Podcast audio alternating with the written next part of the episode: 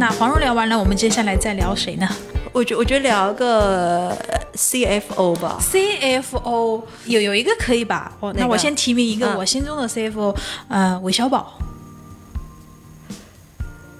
其其实 就韦小宝 第一第二自带就是那种有点那那个叫什么。呃，小说或者那种文学作品里面有一个类似于挖金属或者掘金属那种角色，就是他哪儿都能找到钱，其实其实是没错，他像有探宝性质的。其实是没错，就是韦韦小宝是一个，他是一个非常非常妙的一个人，嗯。就是他是一个，人人家说是左右逢源，我觉得他是八面玲珑，他在皇帝这里也好，然后在江湖帮派也好，或者在天地会等等所有人那边，他都能够找到一个生存价值，然后他会把这些东西，就是就就是我也我也不是跟你来虚的，你想要什么东西，我我多多少少也能帮你实现一点点，嗯，但是他在算钱方面呢，确实是。就因为 CFO 其实管管的一个是一个金融版图的东西，你要管理公司的很多这种运营啊等等这些东西，他他 OK 啦，但但是我觉得可以跟他 PK 的人也有挺多的。那你是你说你心目中的排名第一的是谁？就我我觉得是潜质啊，他不一定是马上就有很很那个，一个是妙手书生朱聪，就是江南七怪里面的那个他的应该是二二师傅，嗯还是应该是二师傅，嗯，就是就是就是那个呃就是就是书写笔墨不是很大，但是 对还是会让人留下一点点印象他。为什么是妙手书生？就是因为他的那个妙手抓钱抓的特别准，他是抓钱还是偷钱？偷钱。那偷钱的话有很多呀。因为他很聪明的点是在什么？他很懂得这些钱要怎么用。嗯，他会在适当的时候给郭靖钱，就在郭靖很穷的时候，就是还是刚刚出出出出来的时候，他会给郭靖钱。他懂，他知道什么时候你应该给谁钱，该怎么花。哎，郭靖是真的很呃年轻的时候，就小时候刚刚出大漠的时候是真的很惨哎，好像盘缠也不是很多，然后其实也不少，因为他的师傅们给他挺多。因为你想一下，他后面还有谁？还有成吉思汗哎，啊，对对对，他是毕竟是个呃，他是什么？义子，成吉思汗的，当然不是是女婿，他跟华筝他是金刀驸马，驸马 驸马，金金刀驸马，哦，他确实是金刀驸马。金刀驸马。对，他是和他的那个成吉思汗的儿子，对，托雷是那个结拜兄弟，对对对对。叫安达，他们的叫安达，就是那么多钱给那么一个心思纯善的小子，那不就是？他不是，他是很懂，他会跟他说，他因为他是什么？他给了他钱，还告诉他，就漂亮女人你要怎么着，还什么什么东西，他会他会跟郭靖讲一些非常接地气的，非常。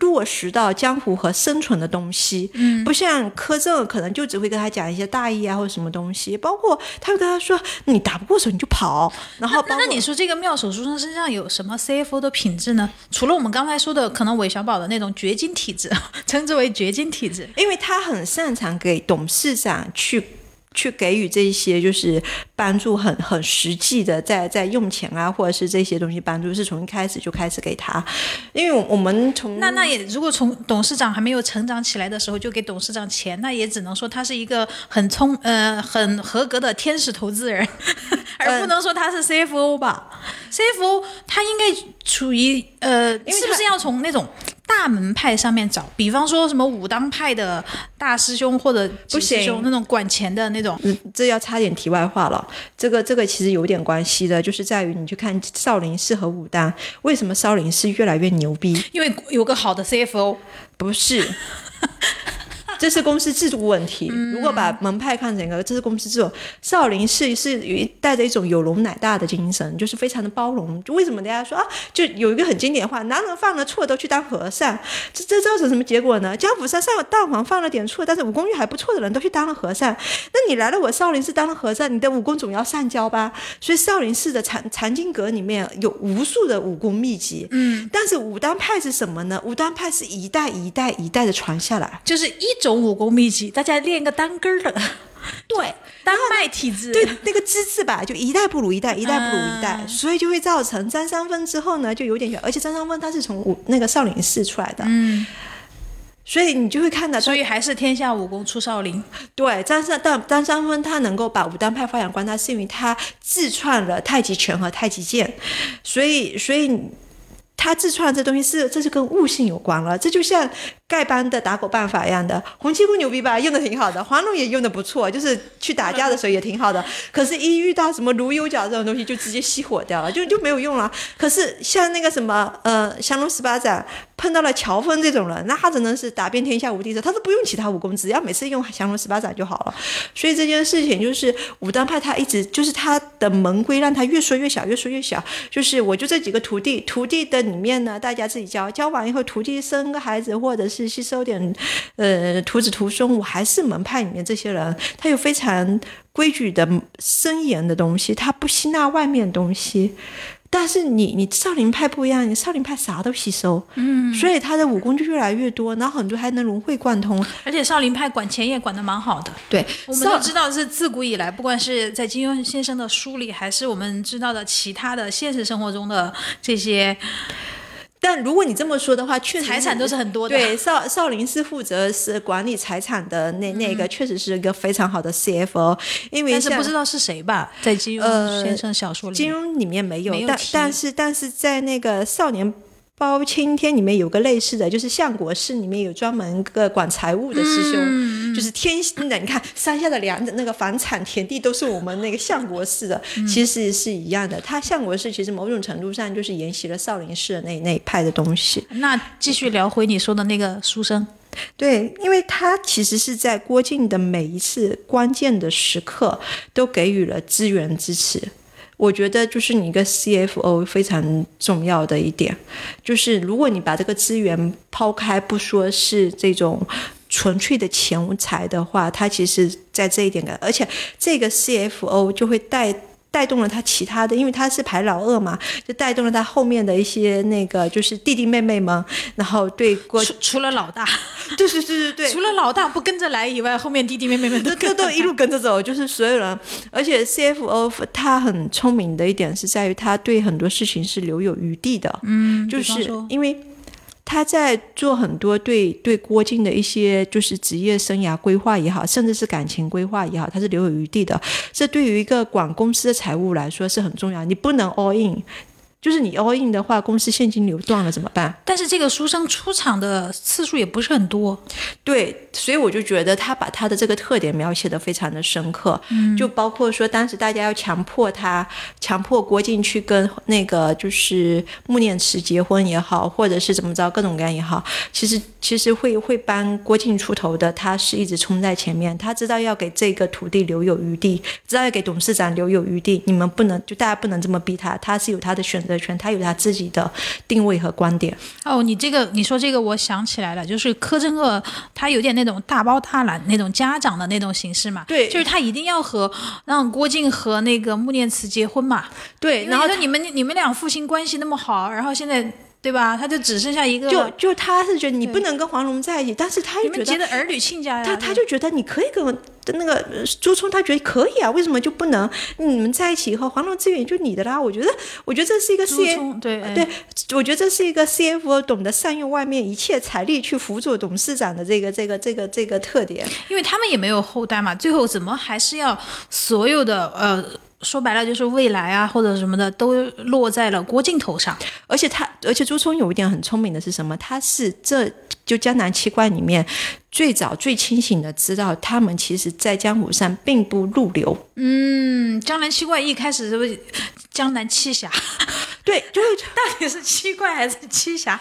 自己认为自己是七侠，别人都叫他们七怪，因为他们确实是有侠义心肠。嗯，但是呢，别人就觉得他们你们还挺怪的，就是也不结婚，也不怎么着，因为武功也不是特别入流，也比不上那个，比方说南帝北丐啊、中神通啊这些，更别说还有后来说的那个，不光是古墓派也好，全真教也好，这些都比不上。然后，然后其实，其实，其实朱聪只是人选之一啦，因为他很懂得给董事长留有余地。嗯，然后他的据据说好像，据你这样说来，他对每一次对郭靖的投资都是回报率是很高的。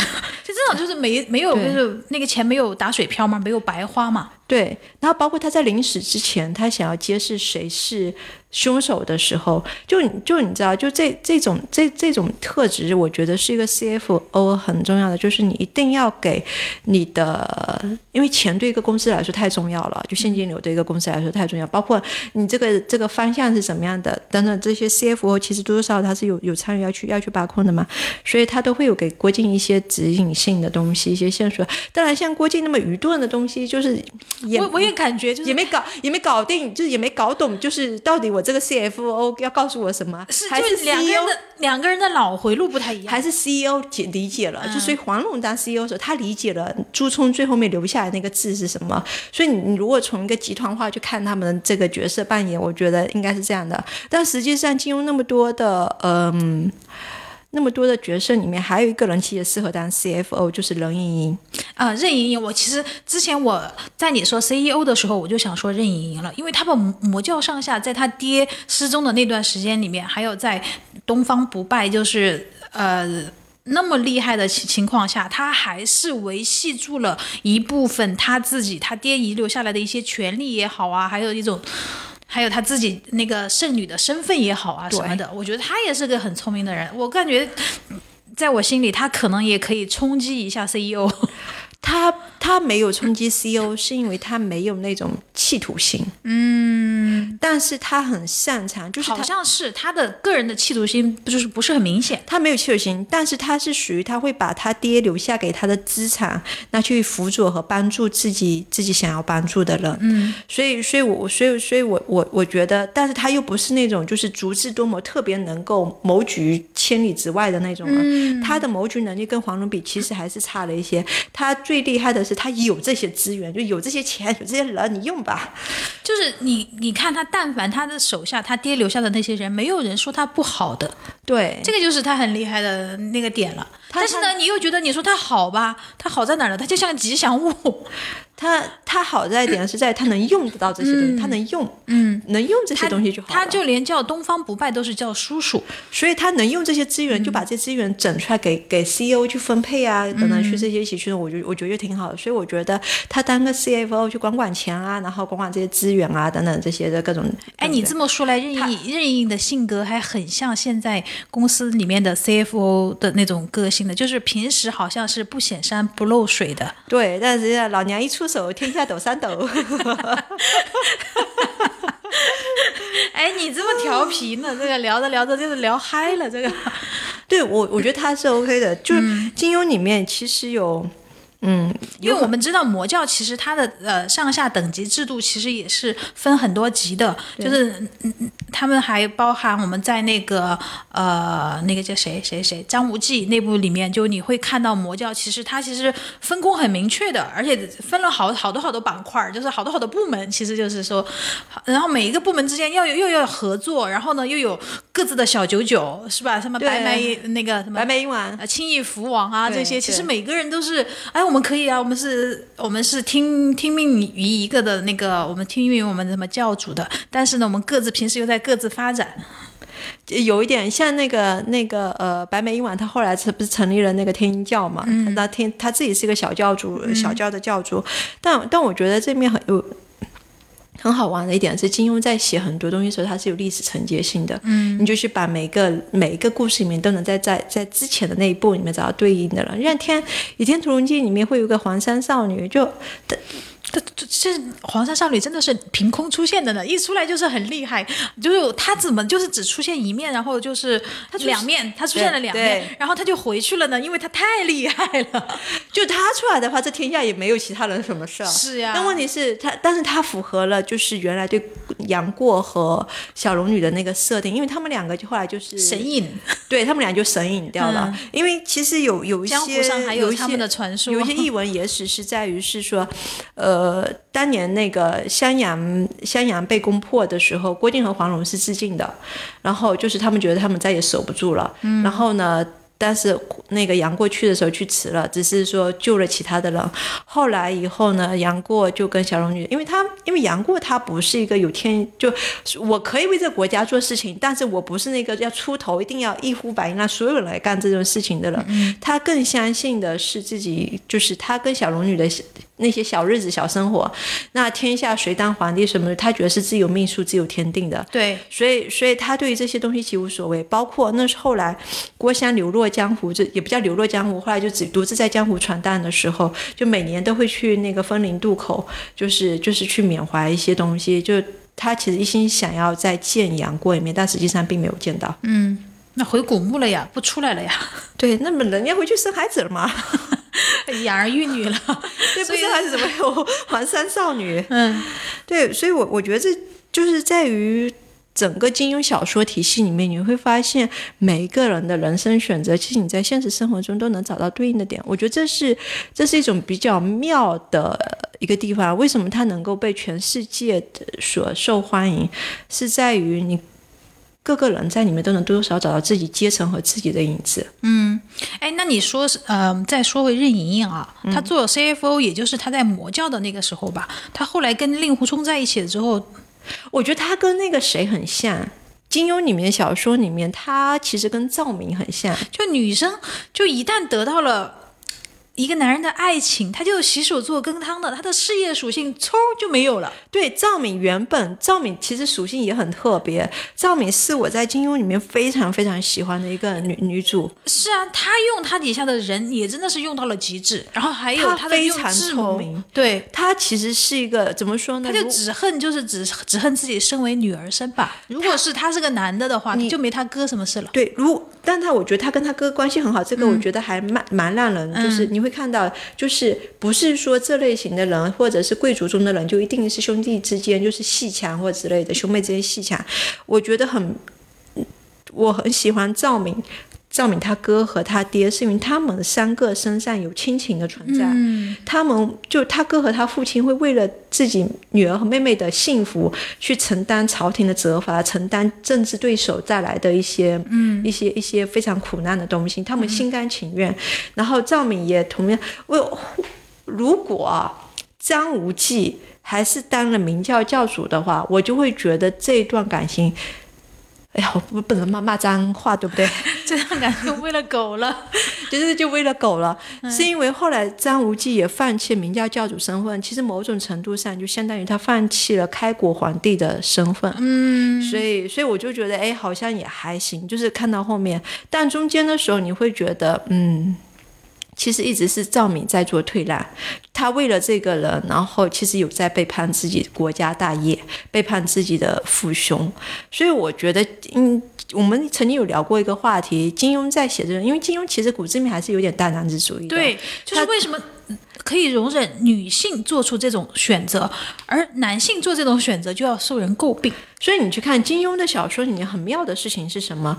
郭靖那么憨那么傻，喜欢他的人死心塌地的两个吧，黄蓉和华筝。嗯嗯，然后对，然后呢，其他女的都看不上他，那真也是真的看不上了。然后像张无张无忌，然后身边就五六个了。然后呢，碰到杨过，那真的是见一个喜欢一个。好在他把杨过塑造的非常痴心，就是对小小龙女就是痴心一片。他跟小龙女之间像天长地缺，我这个是呃非常有名的易中天老师说的形容四个字，但我觉得形容好天长地缺。但然后像再再往后像那个呃韦小宝。七个老婆，嗯，就金庸小说里面，其实还是一个很很经典的一个男权社会，嗯，然后包括像那个《碧血剑》，《碧血剑》里面袁承志，嗯，袁承志是那个爱国将军，叫袁崇袁袁崇焕。焕的孩子嘛，嗯，然后像你刚刚说的独臂神尼，喜欢他，嗯，他还还有其他女生喜欢他，对啊。所以你，然后包括内内部里面，内部说实话，我我不喜欢袁承志，我反而喜欢金蛇郎君。嗯，我也喜欢金蛇郎君，因为他很痴情。对，我就觉得，我觉得，他连最心爱的女人嫁给了别人，做了夫人，每年都去看他，就然后再就就就觉得好虐呀。然后包括你去看那个《天龙八部》里面，其实也是。就就是《天龙八八部》里面，终于出现了一个是男的追着女的跑的，就是那个大理段氏的那个呃段公子。你会觉得反反而你出现男的追着女的跑，你还觉得这男的没出息？但也不是，但是他虽然追着女的跑，他虽然追着王语嫣跑，他周围还是有很多女的喜欢他。所以金庸小说里面，他是一个非常经典的男权社会的。那些都不成立吧？喜欢他的都是他的妹妹们。都是是亲妹妹啊！哎，这真的是对人最最毒的诅咒哎！是天生有血缘上的亲近哎感，，这叫什么？祝有情人终成兄妹。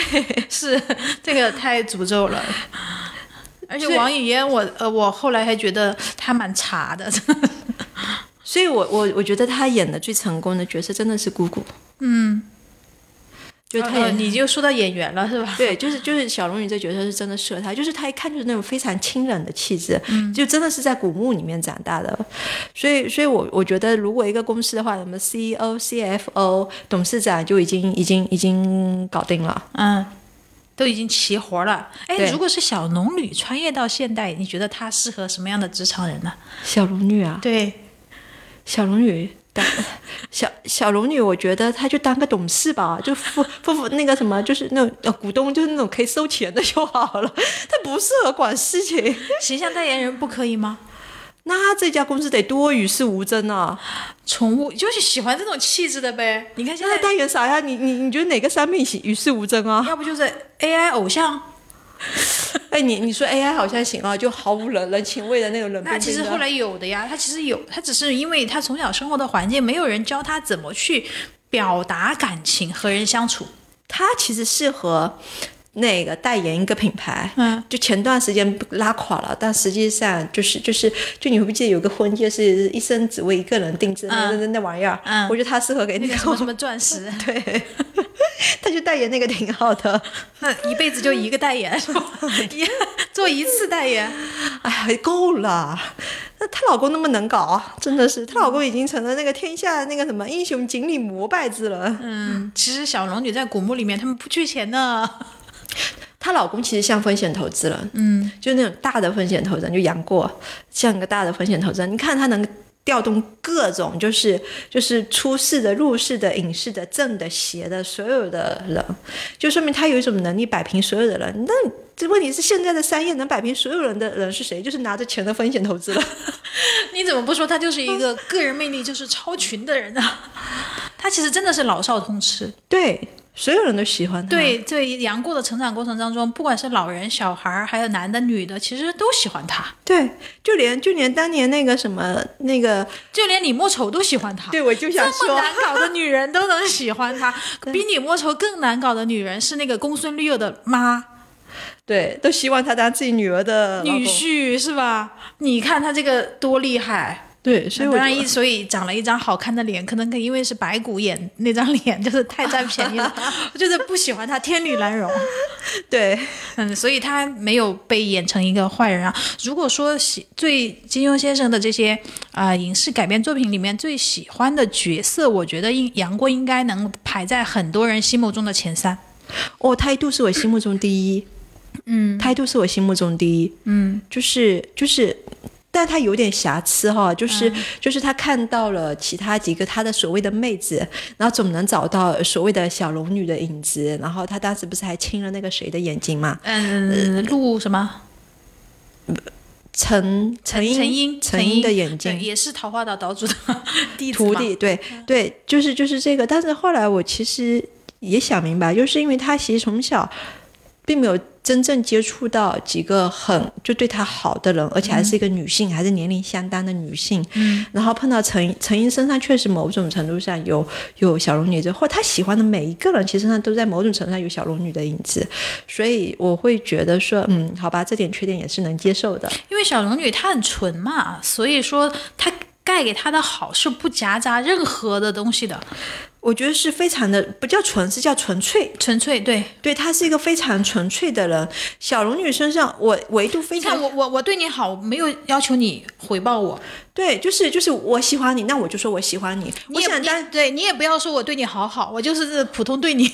我想你，我想当你妻子，我就说我想当你妻子。他不顾世俗礼，他就非常尊重自己内心想法的一个人，而且非常纯粹。在他这边，就像就就就可逗了，就。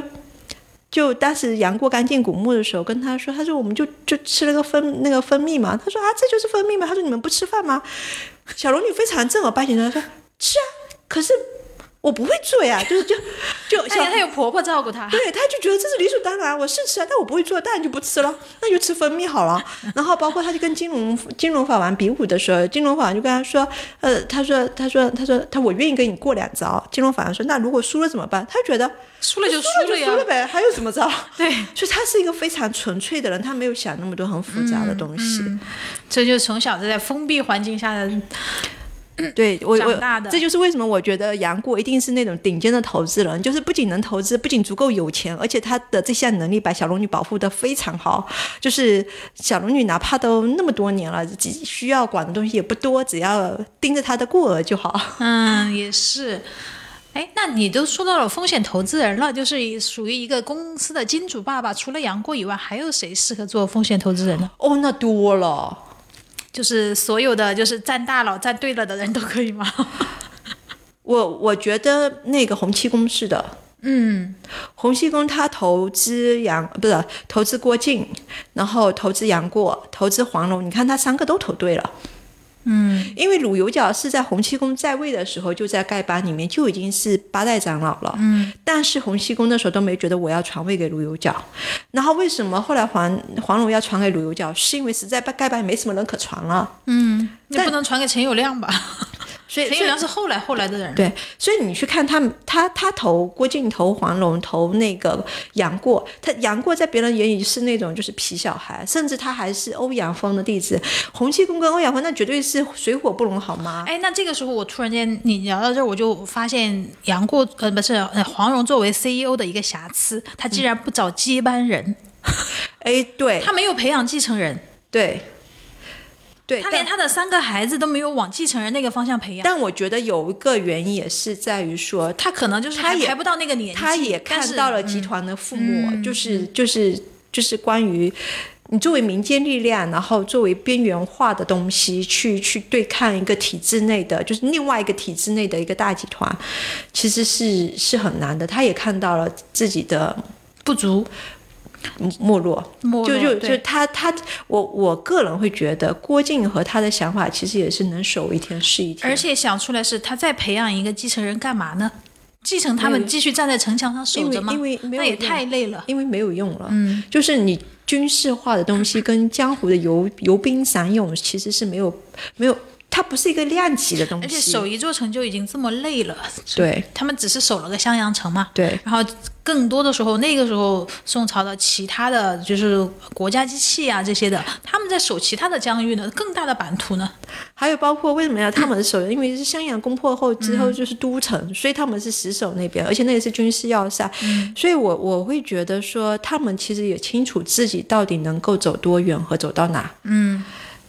他没有培养出来，我觉得也还蛮正常。其实他曾经有想过培养，包括他和他想培养杨过的，他有一段时间。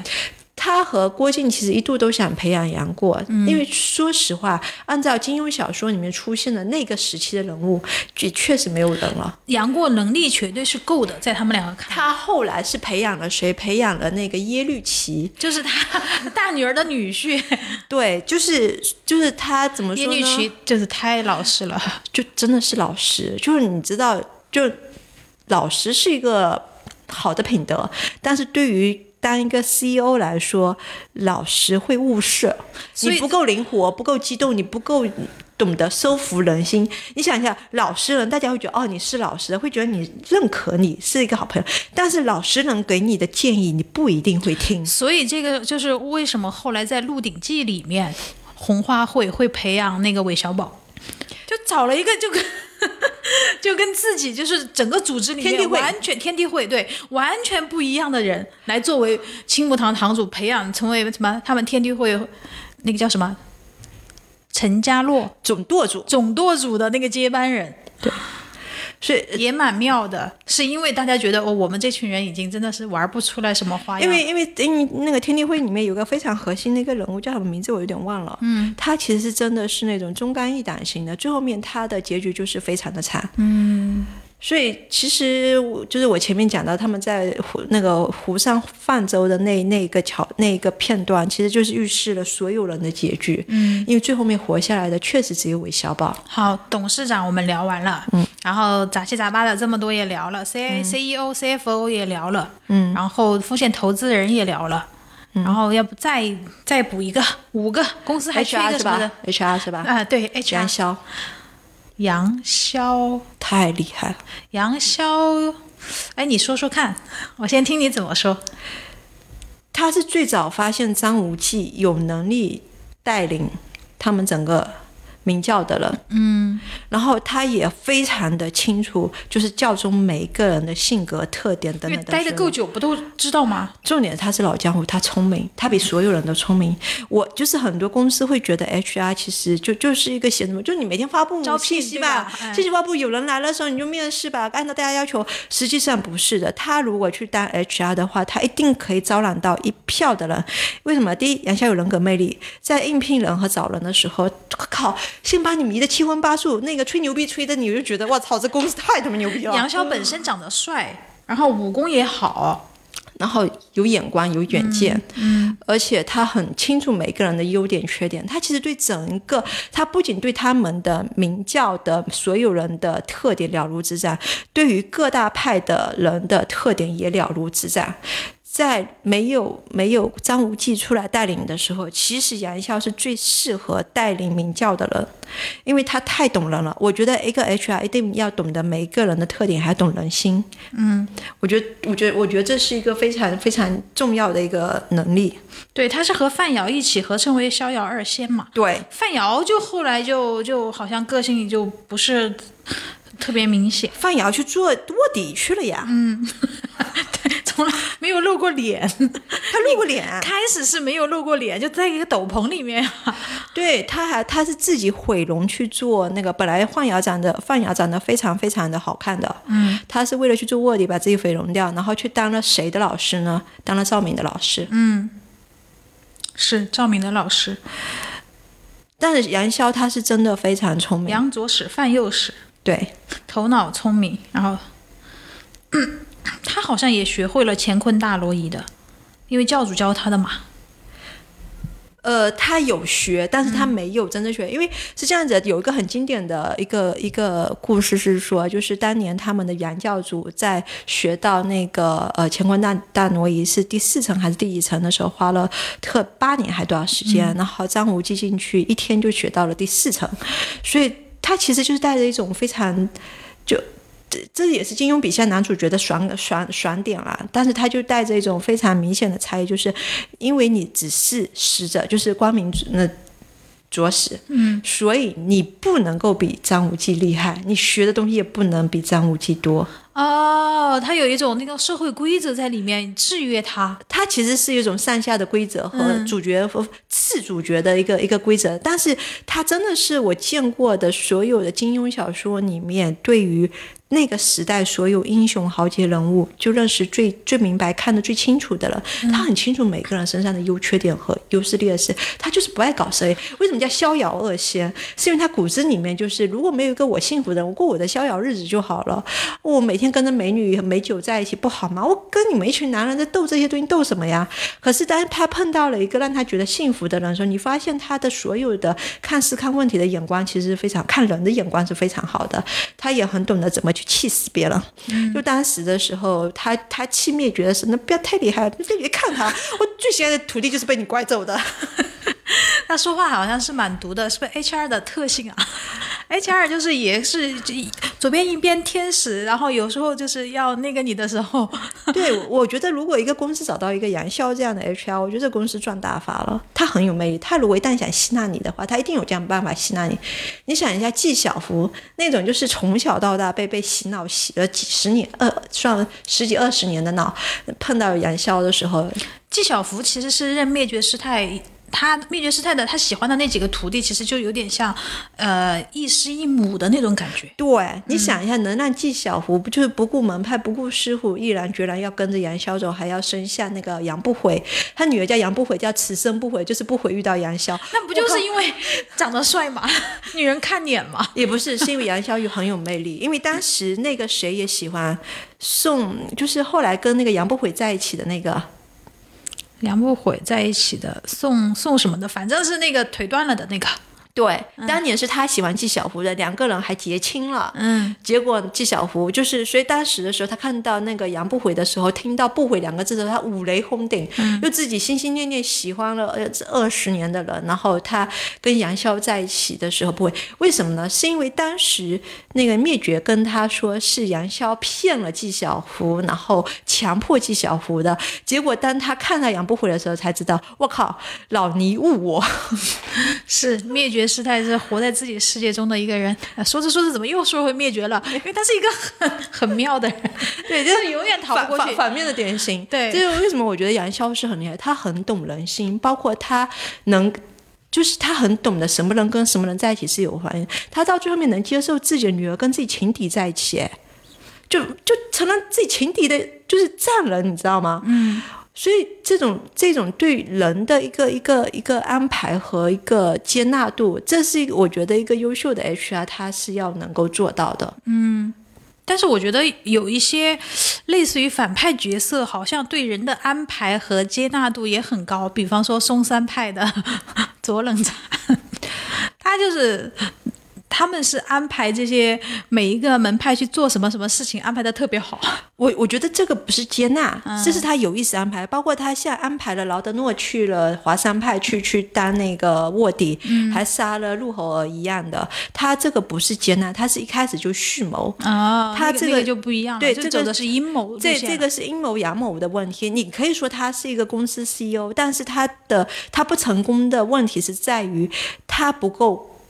光明磊落不也不叫不够光明磊落，就是你可以有一些手段，只是你他没有走正道呗。你的你的出发点和你的格局太小了，就是如果你的格局再大一点的时候，你对人的使用和对整个江湖的理解会不一样，那么你最后做出来选择是不一样。嗯，所以所以我我觉得这这个他不算是一个优秀的 HR。那还有什么人呢？嗯，HR 就是特别。会用人的，其实我们前面讲的那几个都都挺会用人的，像什么赵敏啊、呃杨杨康啊这些的，对，但是但是他们，但是他们，哎，那你说个人魅力的话，我们在说段誉他老爹 段正淳个人魅力，他我感觉他更像是一个公司的董事长，还是一个他他总经理？那那这公司一定毁了。对呀，他谈恋爱了呀，他招的都是美女啊。我觉得他适合开婚介所。就除了自己的婚姻不成功，别人的婚姻都成功吗？也不是他的，他对于美，他其实有一句话很很经典，是在于其实是别人来说对对他说的，就是他其实是对每一个女人都用情了，他是多情，他不是花心，他是多情。花心是那种我见一个爱一个，就上一个我就抛了，但是他是我对每一个人都爱的。爱的要命，都喜欢，包括说他老婆不是出轨了吗？后来跟他的那个刀白凤，对，跟他的那个毁了容的那个二哥还是什么的，对，然后生下段誉，但是他。他对这个老婆也是有感情的，他是多情，所以我觉得他一定非常懂得怎么谈恋爱。我觉得他开个婚介所的挺好的，或者做一个情感专家。对，就他一定有那个大量的实战经验和女性心理剖析以及应对方法，然后可以公众号发出来，可以做网红和博主嘛？是不是？对他真的是一个情种。嗯，那对于现在就是很多呃都市男女，就是情感方面。不太擅长的，他可能真的是一个人生导师的。我我觉得应该是，就是他能够搞定那么多风格不同的女人，其实不容易的。嗯，他在男人当中，当然男性可能绝大部分。你看王语嫣，他王语嫣的那个叫什么姨？他妈，他妈哦，对，王语嫣的妈跟他都还有那么嗯扯不断的关系呢。嗯，是 差一点也是，还是喜欢。还有那些，还有那些啊，段誉喜欢的那些小妹妹们 的妈妈，不都是吗？对我，我就我觉得这里我不喜欢《天龙八部》有个原因，就是在于有太多复杂的男女关系。哎，对，包含那个老和尚也是。对，我不喜欢就是就是男女关系太多。金庸小说虽然我很喜欢金庸啊，包括我后来很愿意看书，很喜欢看这些东西，其实真的是金庸老先生的影响，但是。他把那些那种人男女关系写的太多的书，我其实都没有很喜欢。其实包括《鹿鼎记》，我也没有很喜欢。是因为有七个老婆吗？就是七个老婆都要讲七段故事呀。对，就是就是。但是但是，我觉得我喜欢《鹿鼎记》，可能有有原因，是因为，但是我看的第一部金庸的小说，还有一个原因是因为，虽然他讲了这么多韦小宝和七个女人之间的感情，但是事实上，他的整个大故事的脉络就是。还是没有受到影响的，还是没有受到这些东西的影响。他其实韦小宝最喜欢的人是阿珂，对，反而是被弱化了这个东西。他最喜欢的人是阿珂，为什么呢？因为阿珂长得最好看。然后呢？哇，这哇，这个真是千古不变的真理呢。是真的，就是整个小说里面，它里面其实很很把这个很直接说出来。他跟他跟双儿是异嘛？然后。阿珂呢，又是独臂神尼的那个，就是就是就是，反正也是有一些。哎，我们我们来，这既然聊到韦小宝的这些老婆了，我们就可以聊一聊。看看，我觉得他跟双儿是义，他跟那个神农教的夫人是玉，然后跟那个建宁公主算什么呢？算是一种受虐体质。对对，我觉得有点霸王硬上弓。反正你就就你强迫我了吧？我也觉得我也不差一个老婆。就就我们，就是说实话，韦小宝的这些感情故事会让我觉得。好无趣啊！对对，他在建宁公主之间，他会掺杂着一些功利的东西在里面，因为他最后利用了他的身份逃走的嘛。而且他用了他的很多，利用了很多很多东西，就是其实跟金庸以前写的东西会有点不太一样。是，比方说他去要跟把建宁公主送出去和亲的时候，他其实有利用他这一重身份，和亲使团的这个身份，在底下背背后里干一些事情嘛。他有，他更多的是。表现一种底层小人物的油滑的那那那种，他是权衡利弊的，什么江湖道义各种各样的东西，在他那其实就是弱化的，在他这里生存是第一要义的。他跟就我们刚才说的金庸很多以前的那些男主的一些或者是非男主的这些感情线，某种程度上其实最后面还是归根于情和爱。就我是对你有情，有一半有情，一半有爱，所以情和爱两个字，然后。影响了你，你成为某个人，或者是在某件事情失败。但是到了韦小宝这里，就是所有东西都是为了他的荣华富贵和生存服务的。嗯，然后就哪怕他最喜欢的阿珂，也是因为他长得特别好看。嗯，所以，我这就是为什么我看看《鹿鼎记》也好看看这些也好，我会有一点点，我我没有那么的喜欢。其实金庸到后来一直写到清朝的很多东西的时候，就。不是那种很很纯粹的那种，就是呃是和非、爱和不爱等等等等也没有什么嗯大侠大义，大侠大义也有，比方说那个总舵主啊，他们那群人确实是有这种大侠大义啊这种在的，但是是被弱化了，在这个《鹿鼎记》这个书的体系当中。对，其实跟当时经历慢反而凸显的是一种小人物的那种顺势而为也好，他的一种狡黠狡猾也好啊，或者一种什么样。但是我觉得这个。反过来，我觉得也算是韦小宝的一种纯粹吧。他永远都是在挣扎这个东西呀，他在生存当中挣扎。你你如果这么说，其实也没毛病。就是就是每个人纯粹的东西不一样，他纯粹的就是荣华富贵和和生存。嗯，金庸还有一部小说讲的是大侠胡斐的。嗯，胡斐就是雪山飞狐嘛。胡胡斐，他我特别不喜欢他。他应该算是我不喜欢的男主角之一，就是我我也不喜欢，但是他其实是一个悲剧人物，是因为他拎不清楚他的那个，因为我喜欢那里面那个女二陈灵素，所以我不喜欢那个什么紫衣还是那个谁那个女主角，而且他娶了一个和他不合适的老婆，嗯。就他的老婆是光焕人家的女儿，嗯，他是江湖第一的人，他是在江湖吧，不管声望武功都是排第一的了，嗯，然后两个人活在两个世界，根本就没有共同语言。哎，在《湖雪山飞狐》里面是不是还有苗人凤的女儿？啊，是苗人凤的女儿，好像也是喜欢胡斐的。反正我非常，但是他因为他跟苗人凤两个是类类似于平辈还是怎么样的关系，我不知道，这太久了，也没有看过这个原著，只是看过那个呃影视剧改编，影视剧改编也不知道跟原著插入有那个差别有多大，所以我们就聊到这里吧。除非我们哪天去找原著回来看了，我们。再看有没有什么话题可以跟大家聊聊《雪山飞狐》。金庸有一个短篇小说。在他也收录在他的全集里面，我觉得这是一个跟今天公司管理题外话的东西，但我觉得还蛮有意义的。嗯，那个就就是他那部小说里面那个女主喜欢了一个男的，但是两个人其实都是小人物，然后他们是在大漠里面去寻宝，就是有个宝藏，经历了很多厮杀、很多生死的东西。陈家洛不是陈家洛跟那个其实是另外一部，我不、我也不喜欢，他就跟公主那个什么嗯对对对霍青我喜欢霍青桐。对。对，那部我看的也很恶心，嗯什么什么香香公主恶心不拉几的。啊 对好的，对，是是我喜欢的金庸，但是我也不可否认，我确实有点讨厌有一些角色。嗯但是那部那部那个故事其实非常短。我想一下，笑书神侠一遍，我我真的是记不太清楚那个那个名名字了，不是那么说，因为它很短它真的是非常短的一个短片。嗯，然后呢，最后面他终于历经艰险找到了那个宝藏了。嗯，结果那个宝藏里面是什么东西呢？是是桌椅，是古古树。其实就是，就当时他们说得到这个宝藏就可以得天下嘛，嗯，但是他进去的时候发现是桌椅，是古树，是就是日常可见的那种非常就是百姓生活要用的东西，嗯，然后那时候女主角就突然间明白了，就是所谓的得到这些东西可得天下意义，其实她是在说，你如果能让百姓安居乐业了，这个天下就是你的了。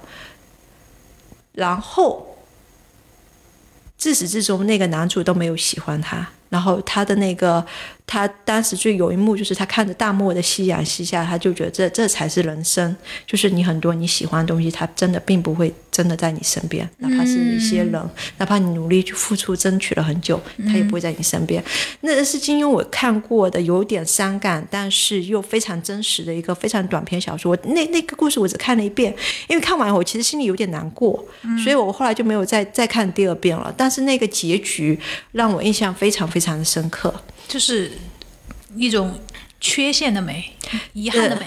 它既反映了一种现实和真理的东西，然后也反映了一种人生的一个不可得。因为有很多人会活在人生的不可得中，就是你永远会惦记着过去没得到的人或者没得到的事情，然后耿耿于怀。但问题是，人是在当下的。我我我后来能够再想明白那个结局，是因为那个女的她有认认真真的开始自己的江湖生活，嗯，就她接纳了这一切。然后他只是说，嗯、他们共同经历了一段旅旅程，对然后结束了之后，大家就分开了，对这是很自然的一个事情。对，然后他用那个宝藏来告诉他为什么那个故事，我觉得成为短篇，但是也能被被成为金庸的一个代表作之一，是因为他在最后面说明了，就是。什么样的保障可得天下，就是让百姓安居乐业。这个东西它其实不像其之前的很多小说要用很长的篇幅、很长的厮杀、阴谋啊等等这些东西，它其实就很简单，但是它就通过最后那个山洞里面的一切的事物呈现来告诉你，就这么简单。是的，很长的篇幅。篇幅呃，我们今天聊了那个和默默聊了这么多，其实聊的是可能是比较呃大家。都比较熟知的一些人物，当然金庸先生还有一些小说，比方说《连城诀》呀、什么岳岳女传啊，还有那些《飞狐外传》，还有一些什么的，呃，可能是真的太久没有重新来诵读过了。那以后有机会再聊吧。反正公司里面的就是缺少的人，我们会发现，有时候看这些小说啊，这就是看这些武侠小说的意义。小时候，如果我我妈就。经常会问我，就是说，你看这些有什么用啊？能提高你的学习成绩吗？那我现在就可以说，可以呀、帮助我思考人生呀、哎，其实我我有用哎，我小时候会会写那个诗词，会写对联。也就是说，你在看这些小说，看完之后，武侠小说的之后，你会从当中找到一些灵感和养分。对我那时候写诗词、写对联，就从金庸小说里面学来的。你还记得吗？给我们来一个什么我不记得了我不记得了。但我但我印象非常深，是我那时候正好是六年级的时候，那时候我们班的语文老师就三天两头就布置我去写这些东西。啊、我知道那个语文老师的故事，对，就是曾经发表过，然后最后给你了发表作品，然后稿费不知道去哪儿了。默默到现在有可能没有稿费啊，就是默默到现在都没搞清楚有没有稿费他发表的作品。对，小的时候就嗯，可能好算了，这这不重要，这不重要。嗯，但对我来说，他其实真的影响很大。我我看书的习惯，包括我我去建构自己的三观，其实金庸的作品其实给了我很大的很大的影响。嗯，我到现在都觉得就是。民生是第一位，百姓是第一位。就如果你去站在英雄的角度来说，其他东西它不是一个可衡量的。家国大义，就他，嗯，你觉得这个东西？肩负在你小小的肩膀上，会不会太沉重？不不不不不不，我我觉得我我干不了这事儿，我我就是一个庸俗的人。对呀，我就说就是一个女孩子，你这个我听上去可害怕了。但是我非常为什么就是讲到郭靖的时候，我能够一一下说到他的那句话，就是侠之大者，为国为民。是因为我当时听到这句话的，我其实确实会有，我觉得，那你就当你有足够能力的时候，你确实应该为更多的人谋福祉。嗯，所以。对于我来说，金庸老师确实，我不能叫老师，我不配，我不配。老先生，对金庸老先生确实对我影响非常大。哎，我觉得其实有时候不想这么多复杂的，因为我比较简单嘛，对吧？我就觉得就是。有一个好处，一个优点就是，至少我在看金庸先老先生的作品的时候，我能够完全很容易让人完全的沉浸进去、投入进去。如果说你，这就是可能是很多的现在的啊，虽然说不宣扬，但是真的是我们都经历过的事情。当我们在遭遇到一些苦难的时候，它可能成为一个。怎么说？精神养分，对，或者一个避风港也好，或者一个熬过去，或者让你暂时忘却这些也好，你也知道，你书中你能体会到一些美好的东西嘛？对哦，那时候看金庸，我每天通宵看，你看嘛，就是现在就觉得哇，是任何事情都没有身体健康重要。但你你但是你会觉得你看他，你就会愿意花时间去。那那时候很神奇，我觉得现在你让我怎么看书看到早上四五点，然后早上接着六点多再起床去上学，不可能。但我那时候在小学带三我三四年级，我我能说我长不高是因为看金庸看的吗？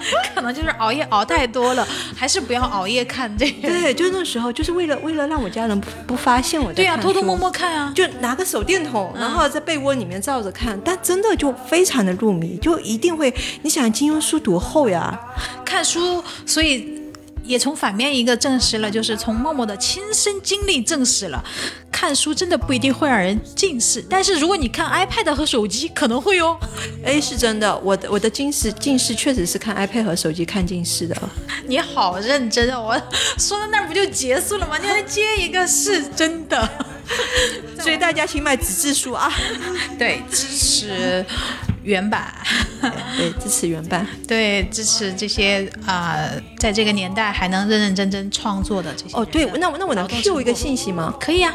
就是在上海的朋友们呢，最近可以去上海图书馆去看金庸先生的展览，然后里面有很多金庸先金庸先生的手稿啊，包括一些创作的东西啊，包括一些没有公布的资料，就喜欢金庸的是真的可以去看一下。嗯，那在上海的朋友们有福了啊，那我们也去看一看吧，找时间去。对，必须要去，我已经安排好了，下周去，不加班的时候去。白天嘛，肯定就是这样翘班去了。什么叫不加班的时候去？说的那么的，那我们今天就聊到这里了。嗯，好。那我们下次再准备准备，再讲讲公司必须还是需要其他人了。比方说，我们只是聊了上层建筑，下面的 还行政是吗？对呀，行政啊，然后送快递的呀，还各行各业都能讲出来。因为他在在金庸先老先生的小说里面，其实包含了很多行当、各种行业的人。还好你没有叫我准备扣准，扣准是呃之前有那个听友朋友 Q 你的，我觉得你还是要排上日程，毕竟我们珍惜我们的每一个听友。对，那个那个 Q 我说扣准的，我那个我们十呃是十一月对吧？十一月一定会发的，我一定会在十一月把这一期录掉的。嗯，那关于金庸小说里面的人物穿越到现在能够担任什么职位这个话题，我们就聊到这儿啦。欢迎在节目下面留言或评论，参与本期的话题讨论。如果你喜欢我们的节目，记得点点订阅，就能第一时间收听到同样 YT 扩音器的最新节目。你还可以在公众号后台留言，分享自己擅长。的话题就有机会参与同样 yt 的节目录制哦。那我们今天就到这里了拜拜。拜拜。